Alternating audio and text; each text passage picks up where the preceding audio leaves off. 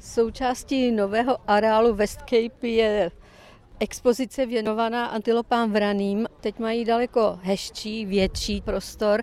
Příkop je tady potřeba. Je. Bariéru kamenou by asi překonali, ne? Většina z nich má fyzické kapacity na to příkopy a bariéry překonat. Vytvořili jsme dvě až tři chovné skupiny.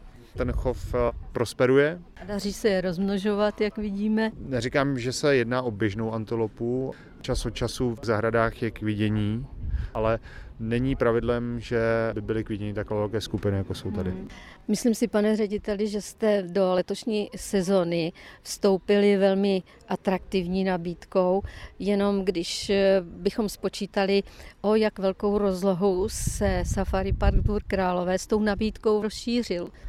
To jsou necelé dva hektary, ale je to plocha, kam se můžou rozvolnit davy náštěvníků, když v létě ta zahrada praská ve švech. Díky tomu jsme získali možnost obnovit park pod vilou v stylu francouzské zahrady, a to je zase prostor pro náštěvníky, kde můžou najít eh, klidný kout. A to si myslím, že velmi ocení. Ale plocha, o kterou jste se rozšířili, dává možnost eh, k lepší prezentaci některých zvířat. Mám teď na mysli, která jste stěhovali z těch menších expozit do větších. Ano, ano, to je pravda.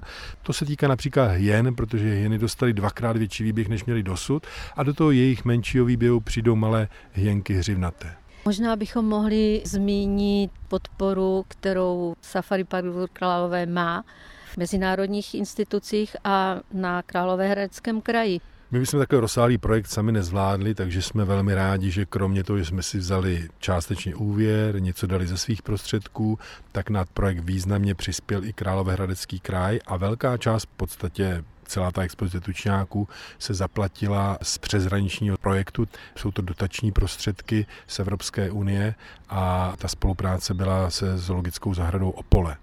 Máte ještě ve výhledu některé zvíře, které si myslíte, že tady chybí ve dvoře Králové? Tenhle projekt měl být původně větší, velkorysejší, ale museli jsme uvažovat, na co máme prostředky a proto třeba v tom původním plánování byly africké vidry, nilští krokodýly a do budoucna třeba lachtani nebo kapusňáci, to všechno by se mohlo přijít, ale určitě to nejsou zvířata, která by se tady objevila v nejbližší budoucnosti.